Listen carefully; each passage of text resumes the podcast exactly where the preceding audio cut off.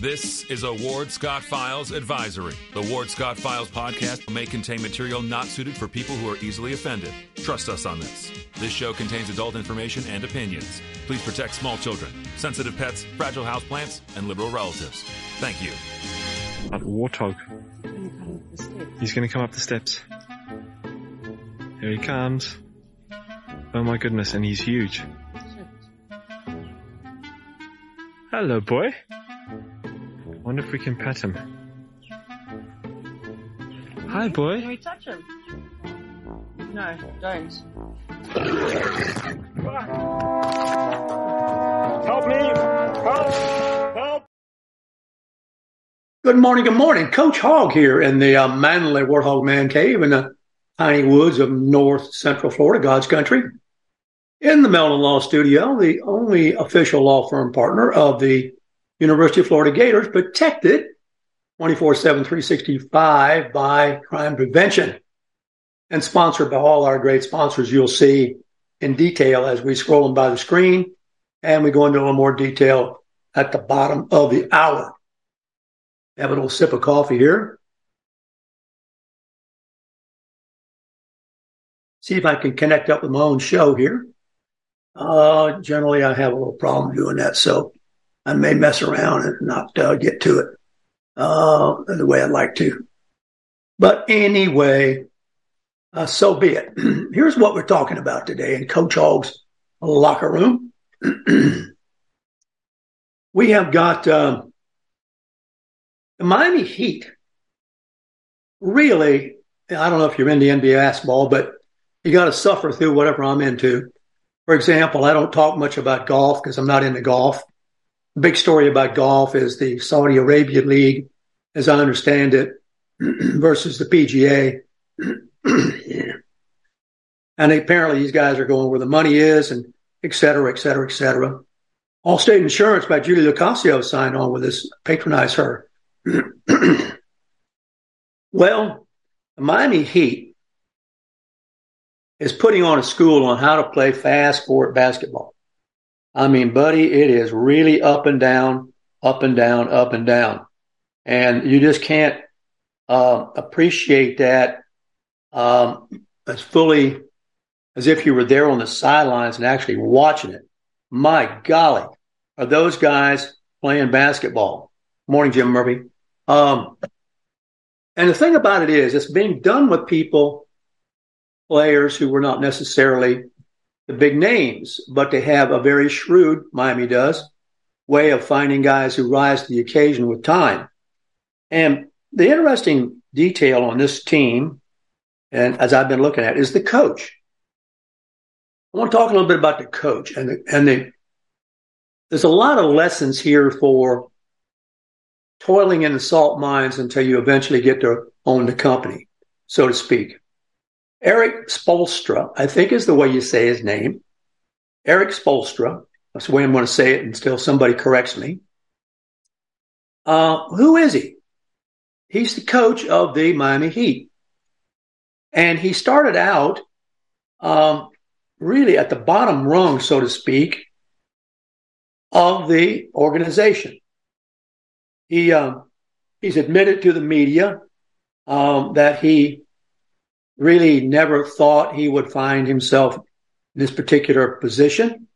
Uh, he envisioned himself coaching high school or college teams. Uh, never in a million years did he see himself being where he is today. And um, sports writers are covering this um, pretty thoroughly. And um, it's become a story. Um, if you had to go through the profile of how to find a coach that's successful, he probably would be the most unlikely person that you would come across in the profile. Here he is giving orders and instructions to guys that are magnificent players and magnificent athletes. And yet the organization headed by Pat Riley, who's great, uh, and they've had Leon, LeBron James here at that, at that Dwyane Wade, these guys at the Miami Heat. They kept Udonis Haslem all these years. Um, he developed his championship habits And he calls his team the Band of Brothers.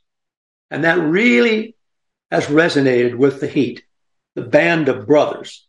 He is a calm, cool, collected individual.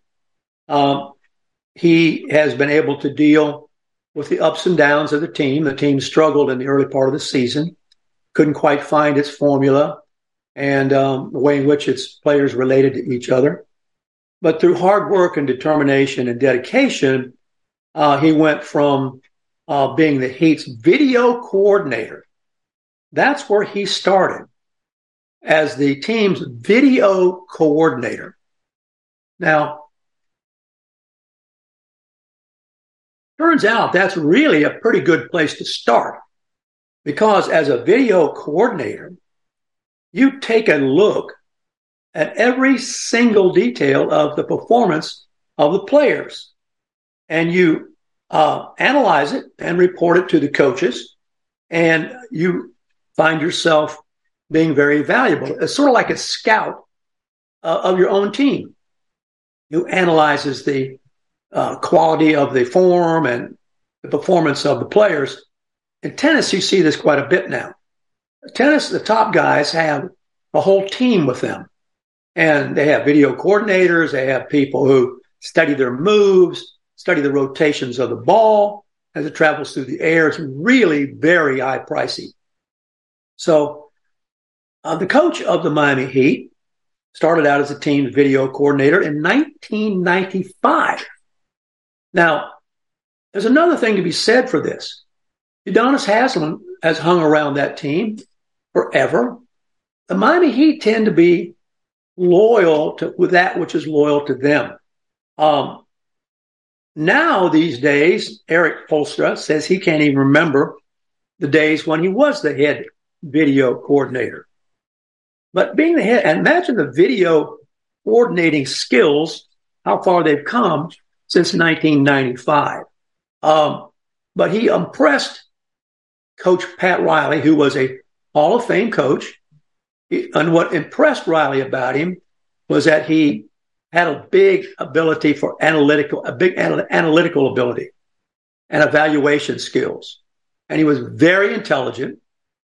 And the other thing that caught Riley's eye was the fact that uh, he was uh, Spoelstra was witty.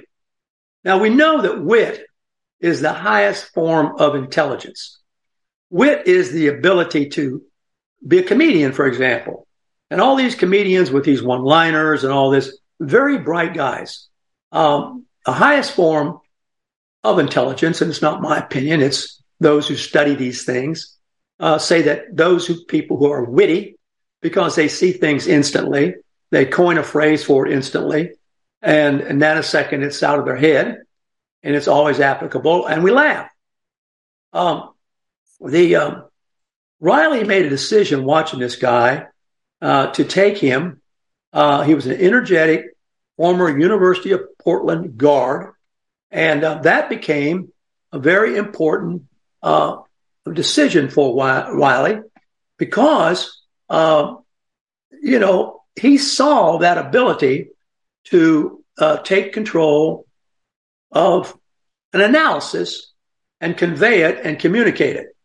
So this is a very important quality that I'm passing along here to my students.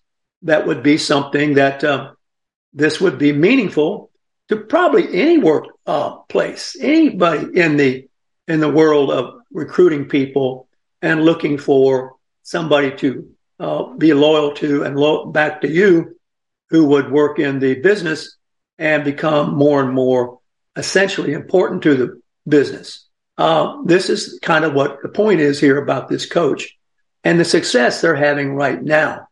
I'm just looking here for the source of this. Uh, it's the Athletic uh, uh publication that's taking a look at this.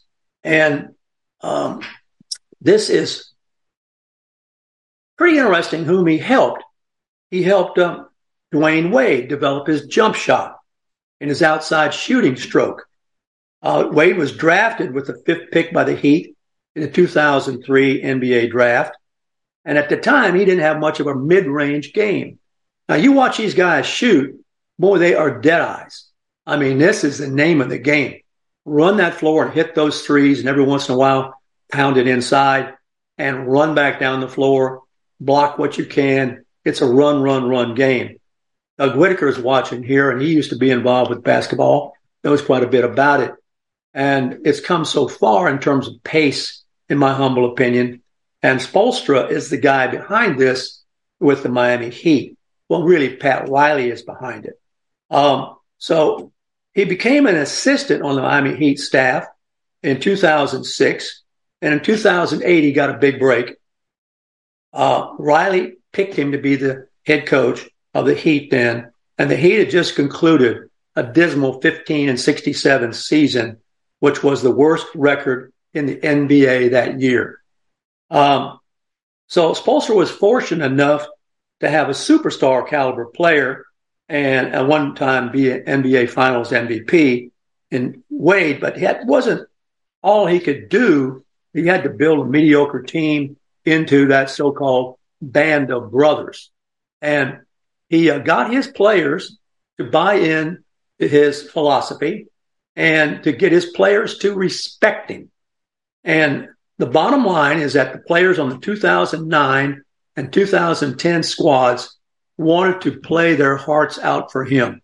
You know, I don't, I, I can't tell you enough, you know, how, and you know this, how important that is. Uh, those guys are literally doing that right now as I watch them race up and down that court. You know, Shaq and, and, and Dwyane and, and, and, uh, Chuck and those guys whose comment, um, they don't see why, how the Celtics could get, be getting beat. They think the Celtics are a better team. But if you look at the team, they don't have the spunk that the Heat have. They're really getting beat by spunk, in Coach Hogg's opinion. Um, so uh, here, here is a guy who came up as a videographer, got this band of brothers to buy into him, and then he did an excellent job of designing set plays out of timeouts, and um, that became something that really the players thought was very fascinating. And you watch this guy on the sideline, and you can see the history behind him and what he has going for him. Um, so Eric Spoelstra, he's re- achieved the American dream, so to speak. He worked his way up through the coaching ranks, and uh, from being a video intern to the head coach of a team that right now is really showing its stuff. I don't know if they can win it all. Of course, they'll probably come up against the Denver, Denver Nuggets, and uh, who knows if they can handle the Nuggets. But uh, they're sure going to give them, I'm sure, a run for the mutter for their money. Um, the other thing I want to talk about, we're talking about greats, and we're talking about a pretty great coach here now, and this Miami Heat coach, is the passing of Jim Brown. Um, you know, when I was a kid, Good morning. Doug Whitaker is right there in Columbus, Ohio.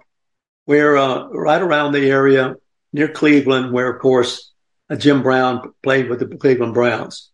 When I was a kid, I lived up in Ohio, and we had television uh, in the big cities, and we were in a big city, Dayton, and we got to see the Browns every Sunday. Well, those Browns, and this was when we just had one league the NFL, and you had Lou the Toe Groza, Mac Speedie, uh, Otto Graham, Jim Brown, these kind of people. And it was just amazing to watch Jim Brown play. Uh, I can take I listen, there has never been an athlete on the football field like Jim Brown. And that includes all the other great running backs. And they'll tell you that. Um, they'll, uh, they all they all say we defer, tip our hat. Gale Sayers, these guys, all who were good backs in their own regard, you know, cannot hold a candle to what Jim Brown was. Um, I remember when he was first in the Dirty Dozen. I remember when he just walked off the football field and said, "I'm done. I've had it. I'm not going to play this game anymore." And they were just shocked because they thought the guy had another at least five more good years. But um, you know, he wanted to get out of it. And then he went on to become what you've read about so much. But as a kid, I can tell you one of the really exciting things for me was to watch Jim Brown on television and to watch Otto Graham and Lou the Toe. Uh, they were they were all really quite a quite a group, and NFL was uh, really uh, the only game in town at that time, and it was in the big cities up north. I got a funny story here for you. Um, well, I got a sad story. Well, it is, I, I think it's sort of sad. The Oakland A's. Now, this is the Reggie Jackson team. I mean, he was once upon a time with the Oakland Rays. Oakland A's. The Oakland A's, well, stick a fork in them in Oakland. They're probably going to move to Las Vegas. They have an agreement for the construction of a new ballpark on the Tropicana Las Vegas property, Bally's Corporation, in conjunction with gaming and leisure properties. And this was announced a week ago. Now, the ballpark right now, the plans only call for it to hold 30,000 seats and have a partially retractable roof. But the cost of the stadium is going to be about 1.5 billion with 395 million in public financing. So they're going to try to have it ready for the 2027 season. You know, it's the end of the A's in Oakland. We had the Oakland Raiders there. We, you know, we had the Oakland uh, uh, A Athletics there. California has lost its luster in that respect.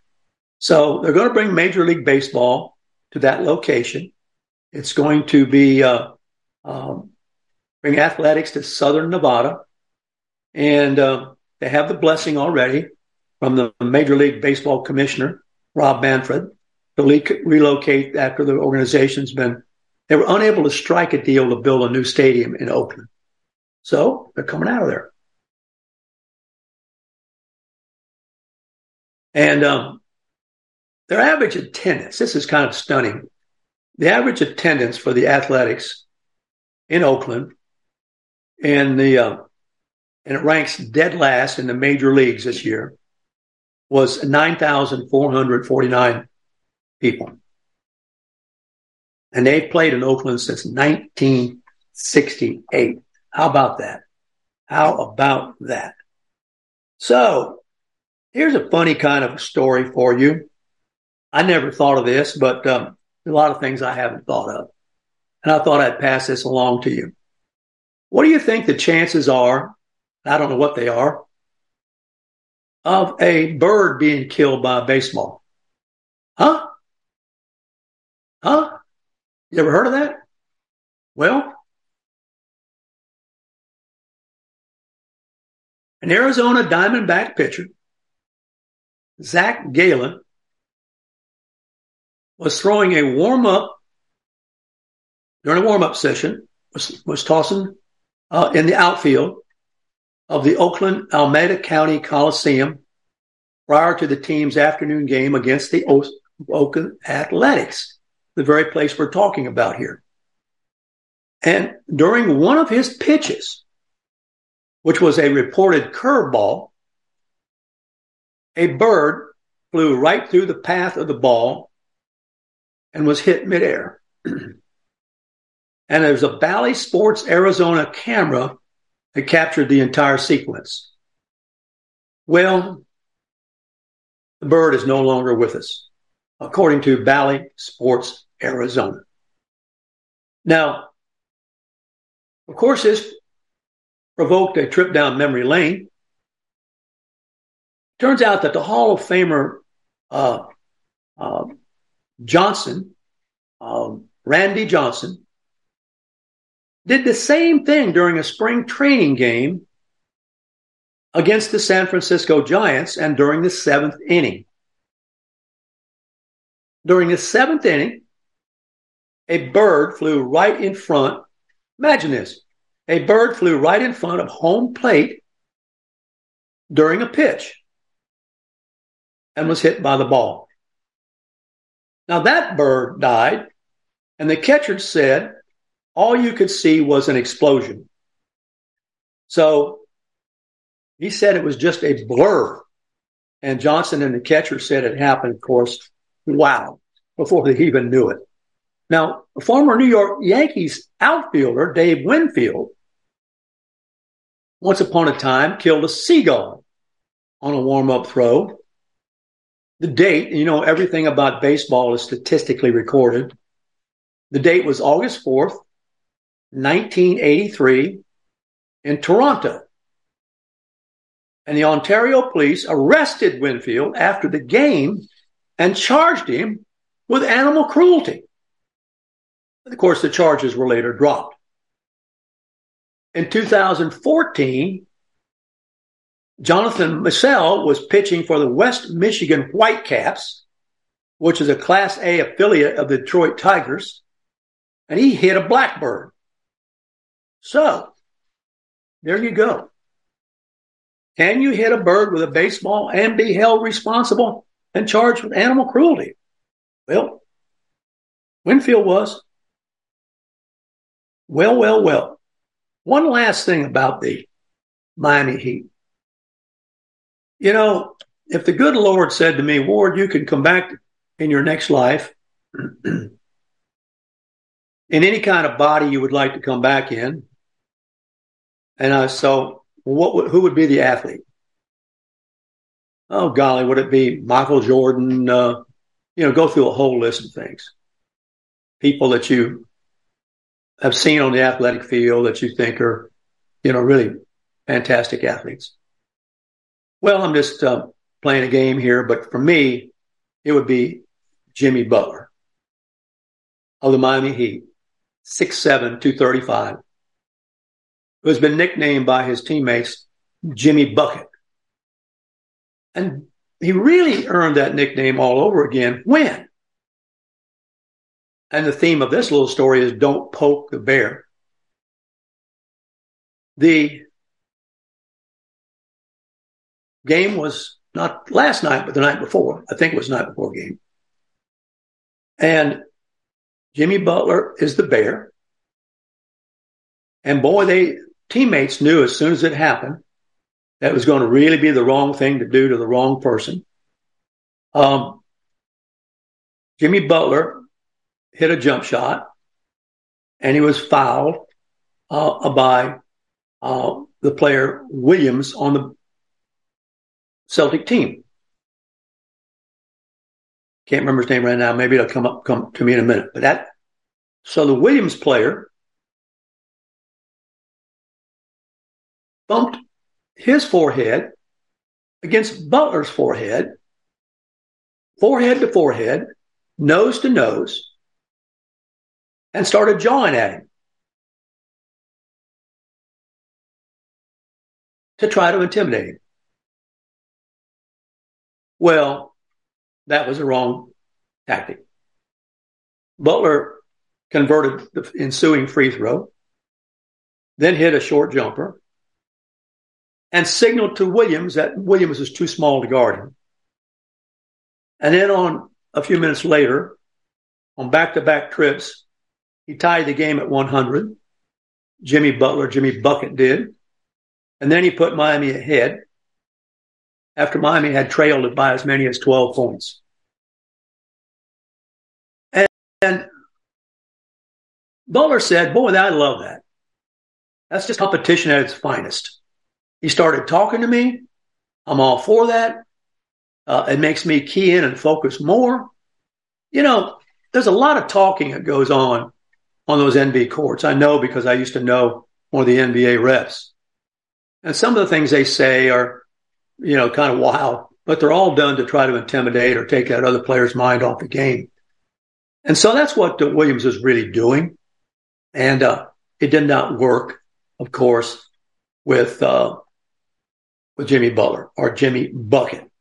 So this was the big story. Um, do not poke the bear. Uh, you're going to wake up the competitor in him, and then he's going to go on a run, which he did, and uh, away he went. And of course, Eric Spoelstra, whom we just talked about, knew it would happen because he knew the character um, of uh, of uh, Jimmy Butler. But you know, Jimmy Butler has gotten into it before with other people, including the coach and including Udonis Haslem. And he's gotten into it with Denver's uh, Joker, joking.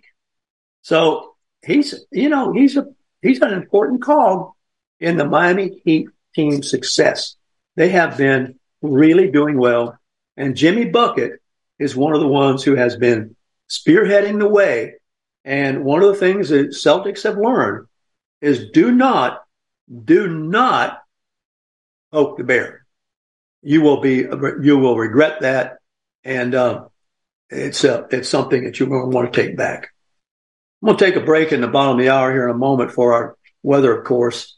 And I want to report to you, um, a little bit more follow up on what's going on with the voter beep that we've been covering here in town. It's pretty interesting because there's been a very good article written about it um, that was published uh, on Yahoo. And uh, I want to go through that article with you because the guy came down from New York, according to the instigator investigator who saw him in the audience and sat through the entire trial and has written this article. Uh, uh, Sam Levine uh, has written an article, pretty darn good one, about what happened in Judge Kolaw's courtroom on 3C in the courthouse downtown. So, in a moment after we take a break here, uh, and I do a little bit of weather jargon, I will come back and cover that. So, uh, hopefully, you enjoyed Coach Hog's locker room. If you have been watching these NBA games, they're really exciting. And of course, we lack as a University of Florida softball team, you know, the top pitching. We got skunked yesterday by Stallings. And, um, you know, pitchers are the most valuable component of women's softball. And they can dominate the game, but there are very few in the nation who are top, top drawer. And you can imagine the competition for them to get them on your team because, and even when we were kids and we were playing a softball out of the country leagues. Uh, we knew a pitcher could carry the whole thing for us. Uh, it was just, um, uh, you know, one of the things we went looking for. And it's even more so, it seems, uh, essential than it is even in baseball. Um, I'm not sure exactly why, but, you know, of course, great baseball pitchers are important, but great base uh, softball pitchers can pick, uh, pitch back to back. That underhand throw is so much more conducive to playing more and often than overhead. So we don't have the pitching, and so we're out of the league competition and uh, for the for the World Series, which we have won in the past. Uh, yesterday, exactly, uh, Tim, the coach Tim Walton, uh, got booted out of the game. I don't know what he did. He ended up kicking sand on the umpire's shoe too. He was irritated by that. So we'll be back in just a moment on the Ward Scott file. Stay tuned. Although the owner of Lewis Oil Company maintains she is 29, Lewis Oil turns 60 years old in June. Chevron would like to recognize the North Florida second generation family owned business, celebrating its growth and staying power. Lewis Oil Company maintains significant on-hand supplies, strategically located fuel depots, a delivery fleet, on-site service, fuel card locks, and convenience stores. Lewis Oil Company understands its responsibility in the local economy by providing service and delivery on on demand and in crisis. As a first responder for 18 Florida counties and the Southeast from Texas to Virginia, we are proud of this rare accomplishment. Lewis Oil delivers. This is Ward Scott, and I want to thank all our sponsors who keep the show going and pay the bills. The Ward Scott Files premium sponsors are Crime Prevention Security Systems, large enough to serve you, small enough to care. Meldon Law, the only official injury partner of the Florida Gators. The Ward Scott Files Gold sponsors are Lewis Oil Company, Shoot GTR, On the Spot Dry Cleaners, R&R Construction, and Style Cuts.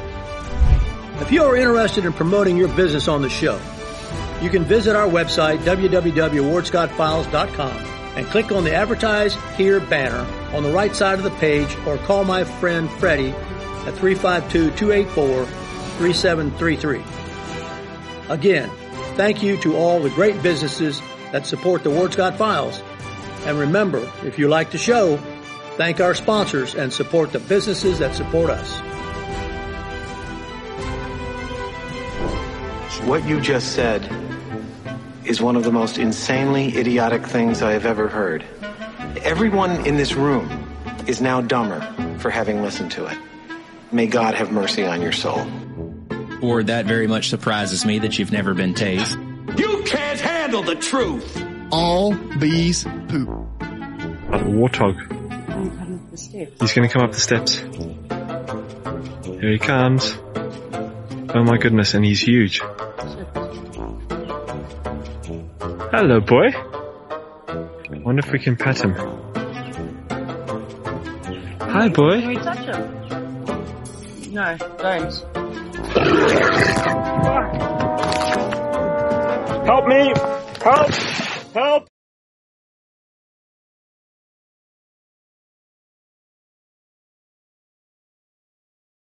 Um, we are doing the Lewis Oil Weather Report. Thank goodness uh, we have got the support of a fossil fuel business. By golly, Chevron, Wendell Lewis, patronize them. They patronize us, patronize all the people who patronize us. Julie Lucasio, Allstate Insurance Agent, our latest edition. Um, the weather has we actually rained here in the um, well, God's country here in north central Florida. And in the middle of the night, I heard it and it was wonderful. So we're beginning to get a little shift in the weather here where we are. It's, um, it, it is what it is. I mean, it's, uh, still patchy. You can be raining here and not raining across the street. It's going to be about 80 degrees to here. It cooled down right away after that rain. And uh, we welcome that. So, um, the, um, whole idea of, uh, weather, climate change is, uh, with us every day, really. Climate change occurs every second. But basically, there's been a discussion about El Nino in preparation for a hurricane season, which I'll cover a little bit with you, uh, written by Eric Miller. And what happens when the earth heats up, both on land and at sea, that signals uh, temperature rises, uh, the temperature goes up. And at sea level, the global average surface temperature set a record for April at 60.8 degrees, which is 1.55 degrees above the long-term average and just uh, 0.02 degrees below the all-term record month of January 2016. So Miller writes that last month's global average surface temperature was 1.80 degrees above the 20th century average of 56.7 degrees. So this rise in ocean and atmospheric temperatures is, of course, heat trapping greenhouse gases and has to dissipate the natural cooling event, which is known as La Nina, which moderates both ocean and land temperatures. Now, as La Nina abates, temperatures neutralize and uh, uh, we get a little bit warmer. So probably in 2023, according to this analysis, uh, 2023 will rank among the 10 warmest years on record. Um, the rising sea surface temperatures are warming natural conditions in the Pacific Ocean, and um, that won't have much to do with us, but it's interesting how the water and uh, the uh, El Nino, La Nina are involved with each other. In the world's poorest countries, El Nino causes chaos for farmers. Um, uh, this is because of the tropical cyclones in the Pacific, uh, when an extreme drought in Ethiopia, Ethiopia and Central America, and crop failures across Southeast Asia. I just thought I'd throw that in there. I thought that was kind of interesting. Uh, it doesn't necessarily speak for or against, of course, what climate change. Um, you know, the mysterious, uh, ever present, ubiquitous climate change. Huh? Looking at the chat line here, and if you've been interested in what's going on with the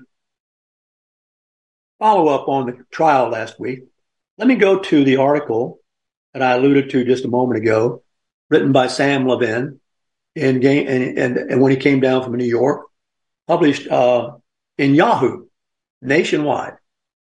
Um, so here's the issue that comes up that everybody's asking about. Um, one day, TJ Piche, who was the outreach director at the local elections office, so writes Levine, came to uh, the defendant, John Boyd Rivers, um, pod, if you will, in the county jail. Came to his unit with voter registration forms. He came to, of course, prisoner. The prisoner could not go to TJ.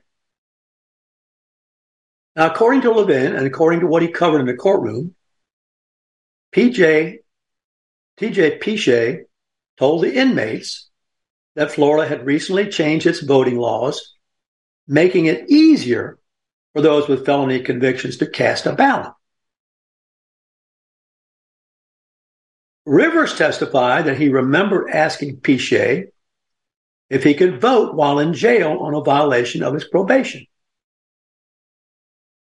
And as Rivers remembers it, Piche said that he could as long as his prior convictions were not for murder or sex offenses crimes that result in the permanent loss of voting rights in Florida.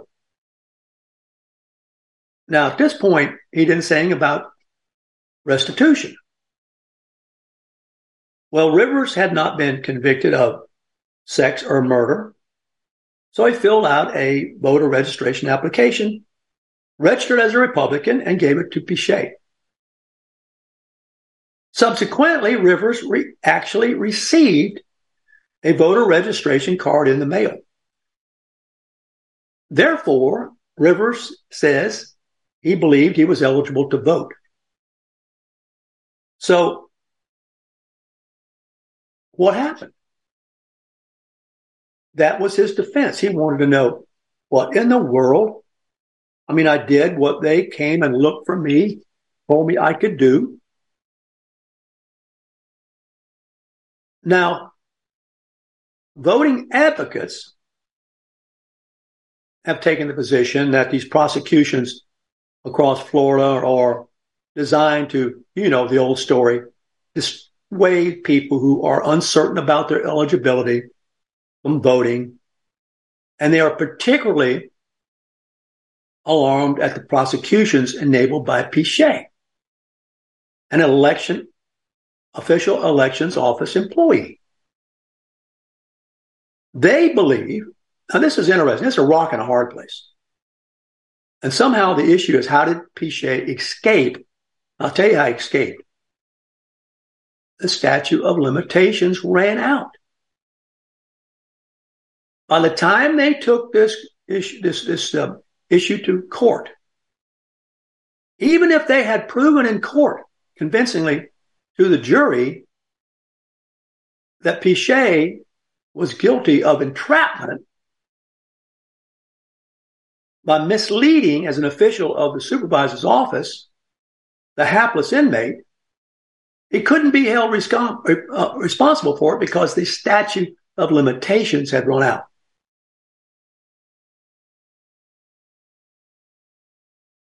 And the advocates for the inmates are upset that nobody's charged from the supervisor of Elections office.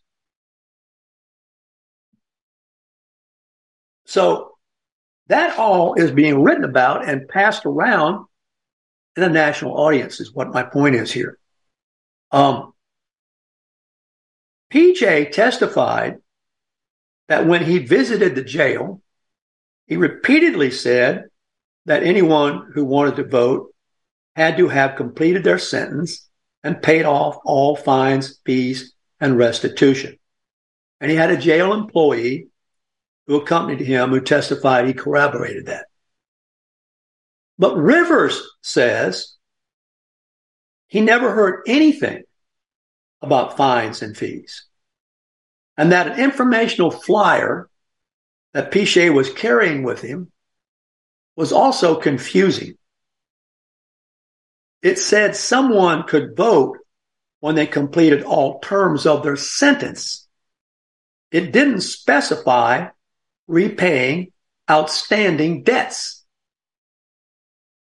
And Piche testified that he could not recall meeting Rivers or what specifically he said on the day Rivers registered. The prosecutor says that Rivers didn't follow the rules and that voting requires effort. And you know the old story ignorance of the law is no excuse. The prosecutor said it was Rivers' responsibility as a citizen.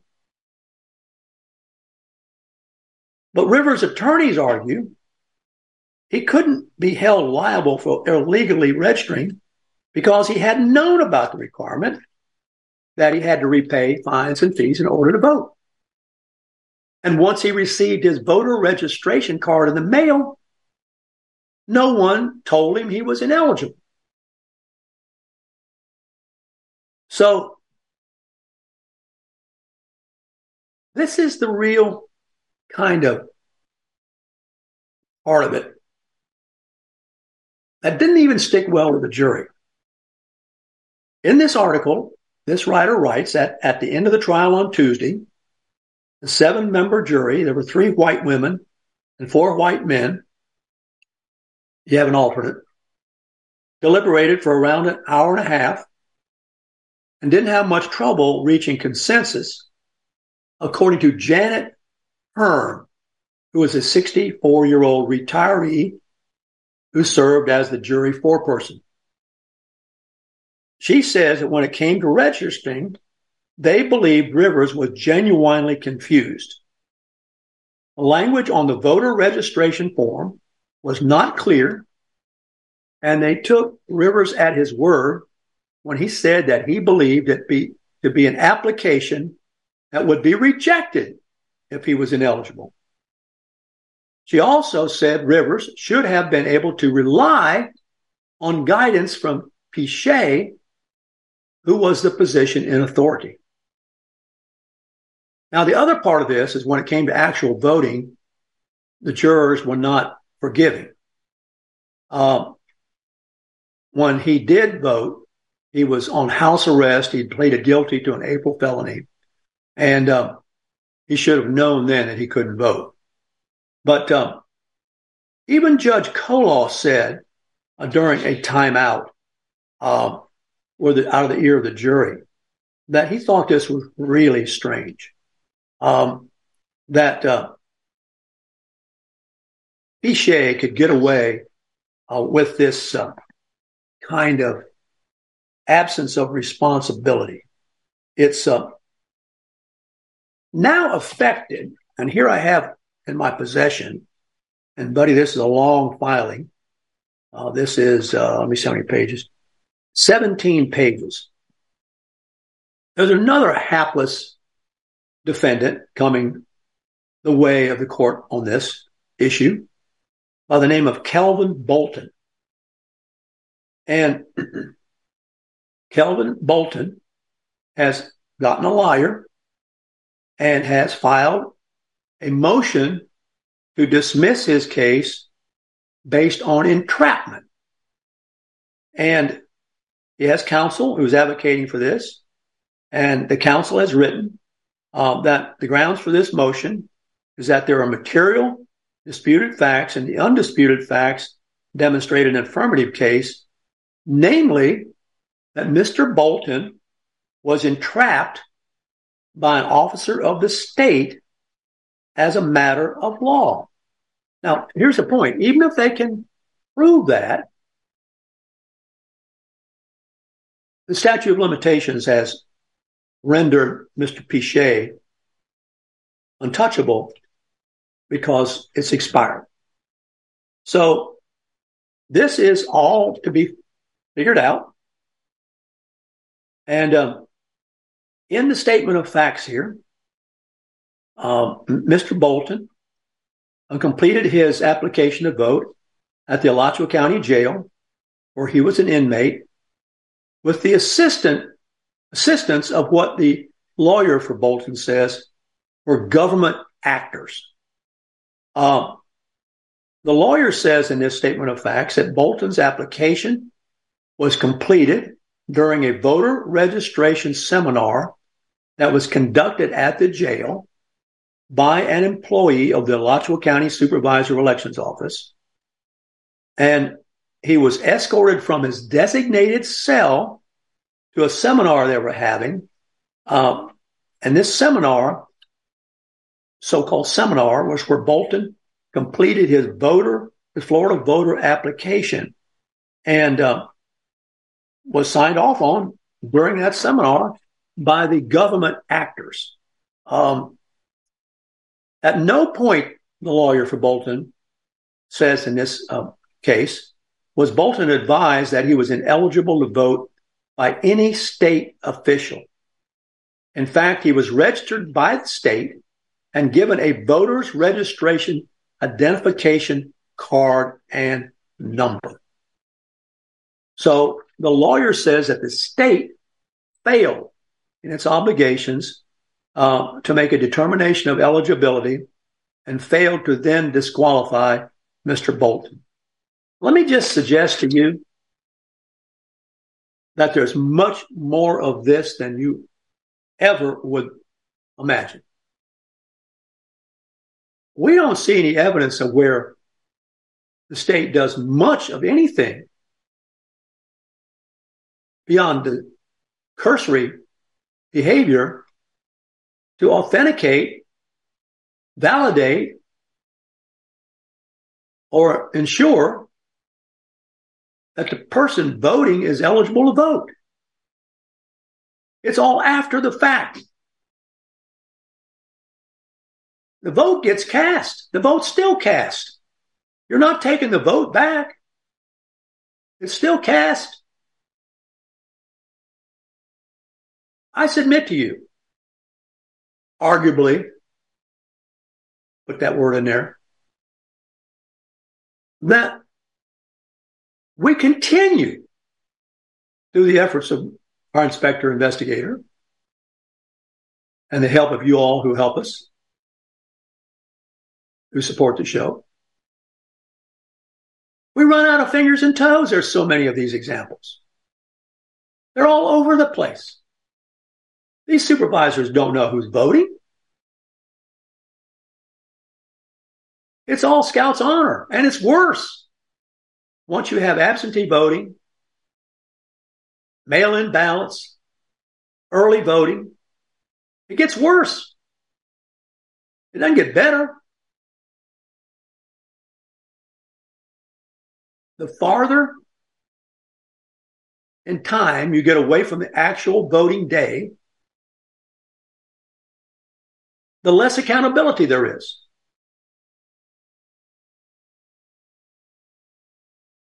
And that accountability gets elongated and elongated. That's not even to mention the lack of responsibility on the part of the outreach people who are out there. And by the way, where did this outreach, who financed this outreach effort? $700,000 of Zuckerbuck money. all in the name of making sure people could vote during COVID. There was a COVID epidemic going on in the jail when TJ Pichet went in. Somebody, I think the testimony was he went into the triple mask.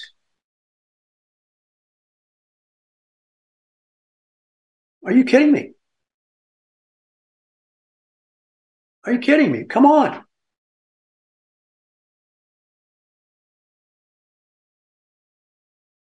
I think we pretty much covered that. There's one thing that's going on that I'm going to get into DeSantis a little bit because he's getting ready to, they're getting ready to really ramp up. And by, by, by they, I mean the media is getting ready to really ramp up attacks on DeSantis. And my belief is they're going to attack DeSantis because they, they consider him a viable threat to the Democrat Party. Um, they don't think Trump is. And everybody's, you know, pounding on Trump. So they think they've got that, the media, they think they've got that covered. But they don't know about DeSantis. You see, that's a little strange. They don't. So they're starting to write about Florida as if they knew all about Florida, which they don't know much about, of course. You can always tell when the person writing the article about Florida doesn't live in Florida. But this is something I, I think is kind of interesting. Among all the legislation that DeSantis is signing, Wednesday, he uh, signed a public restroom law, if you will, making restrooms and changing room facilities based on biological sex rather than gender identity. And I think that's kind of interesting. At the University of Florida basketball, whatever they call it thing now, the Exactech Center. And I'm gonna get the I'm gonna get the picture out and send it to production one day.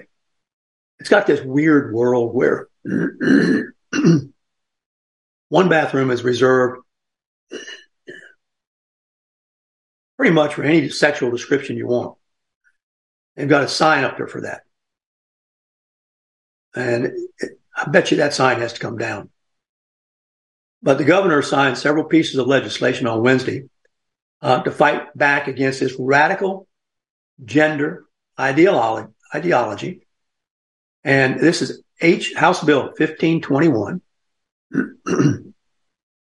it's ensuring women's safety, which essentially requires public facilities, educational institutions, detention facilities, correctional institutes, and juvenile facilities to base their changing rooms and restrooms on biological sex, not gender identity. And DeSantis has said, quote, a woman should not be in a locker room having to worry about someone from the opposite sex being in their locker room. Whether it's a prison situation or whether it's just restrooms, we want to make sure that our girls and our women are protected, the governor said. And so this bill does that and makes sure that they're not going to be exposed. It's an interesting verb to situations that are not in their best interest. So this legislation is going to extend this rule uh, to public buildings, correctional institutions, educational institutions, juvenile correctional facilities, and detention facilities. Now, the way I read that bill, I could be wrong, that means no more unisex. You see, the city of Gainesville did away with male and female restrooms. If you're feeling feminine one day, you can go in the female restroom. There's no such thing anymore. I think this bill nullifies that. If I'm reading this right, I think this bill nullifies it.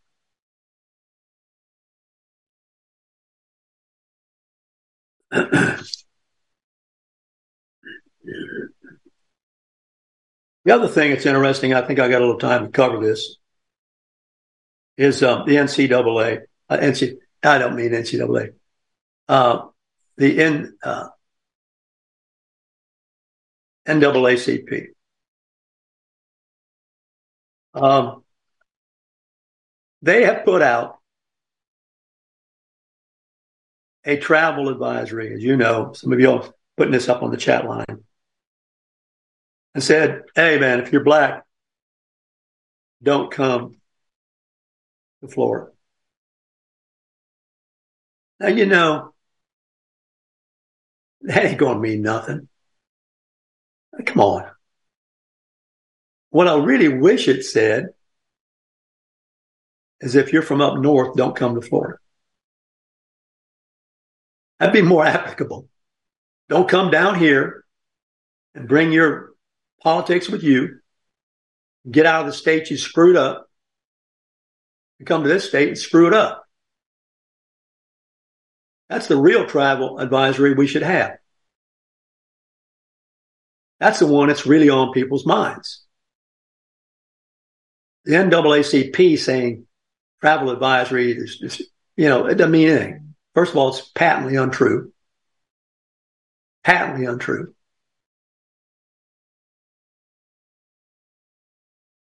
Yesterday's news, way out of date. And I got an article here somewhere. See here where it, where it is right here. The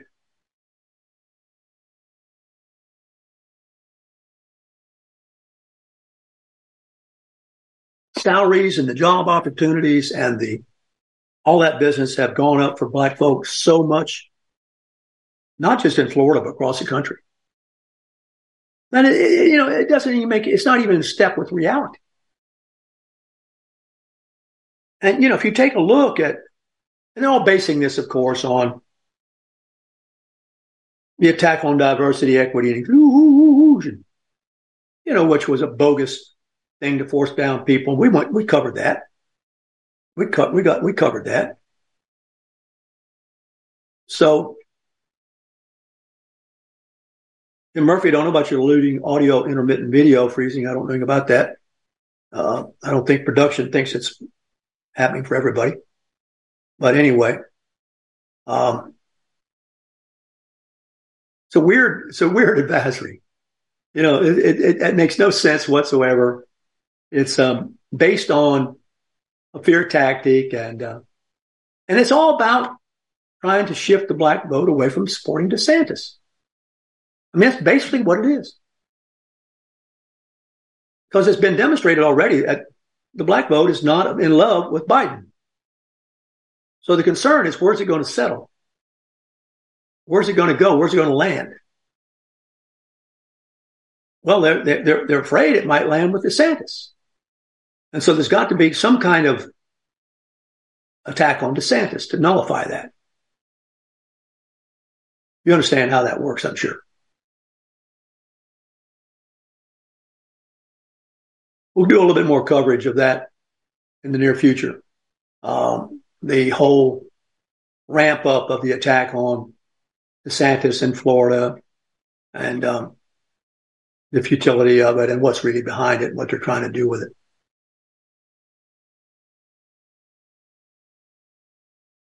Some other things I was going to cover, I think I'll wait for tomorrow. It's got a couple minutes left. Um, uh, we've got uh, covered the motion to, defi- uh, to dismiss. Um, uh, the jury questioning the the uh, the professionalism of the supervisor of elections office, and um, you know that is what it is, and it did um, make it difficult to go after Piche because the statute had expired. Have a great day. We're back tomorrow a guest. Hopefully, be interesting and uh, informative to you. Warthog Command Center out.